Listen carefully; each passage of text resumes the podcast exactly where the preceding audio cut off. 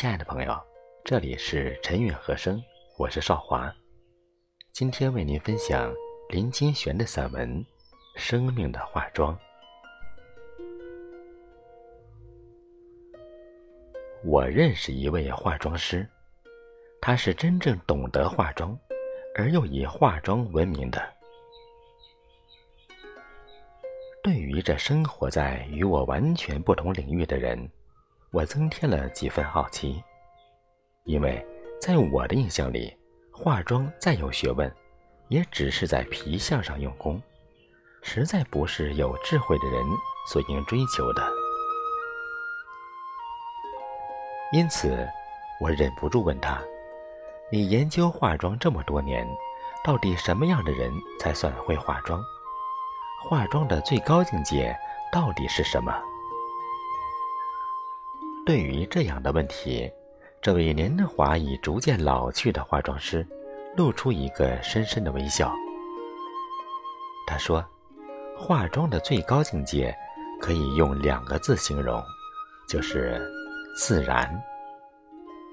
最高明的化妆术是经过非常考究的化妆，让人家看起来好像没有化过妆一样，并且这化出来的妆与主人的身份匹配，能自然表现那个人的个性与气质。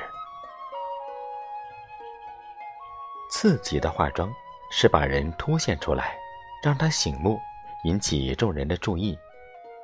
拙劣的化妆是一站出来，别人就发现他化了很浓的妆，而这层妆是为了掩盖自己的缺点和年龄的。最坏的一种化妆是化过妆以后扭曲了自己的个性，又失去了五官的协调。例如，小眼睛的人竟画了浓眉，大脸蛋的人竟画了白脸，阔嘴的人竟画了红唇。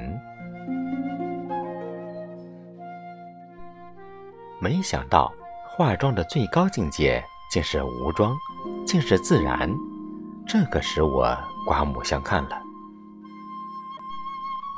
化妆师看我听得出神，继续说，这不就像你们写文章一样？拙劣的文章常常是词句的堆砌，扭曲了作者的个性。好一点的文章是光芒四射，吸引了人的视线，但别人知道你是在写文章。最好的文章是作者思想感情的自然流露，它不堆砌。读的时候不觉得是在读文章，而是在读一个生命。多么有智慧的人呀！可是到底做化妆的人只是在表皮上做功夫，我感叹地说。不对的，化妆师说，化妆只是最末的一个枝节，它能改变的事实很少。深一层的化妆是改变体质，让一个人改变生活方式，睡眠充足，注意运动和营养，这样他的皮肤改善，精神充足，比化妆有效得多。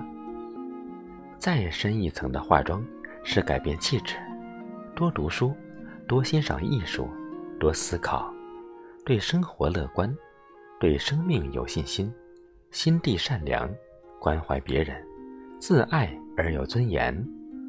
这样的人就是不化妆也丑不到哪里去。脸上的化妆只是化妆最后的一件小事。我用一句简单的话来说明，3流的化妆是脸上的化妆，2流的化妆是精神的化妆，1流的化妆是生命的化妆。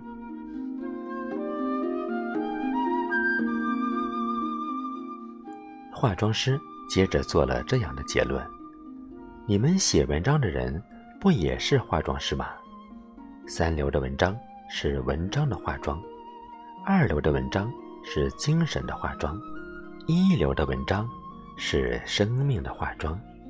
这样你懂化妆了吗？我为这位女化妆师的智慧而起立，向她致敬，并深为我最初对化妆的观点感到惭愧。告别了化妆师，回家的路上，我走在夜黑的地方，有了这样深刻的体悟：这个世界一切的表象都不是独立自存的，一定有它深刻的内在意义。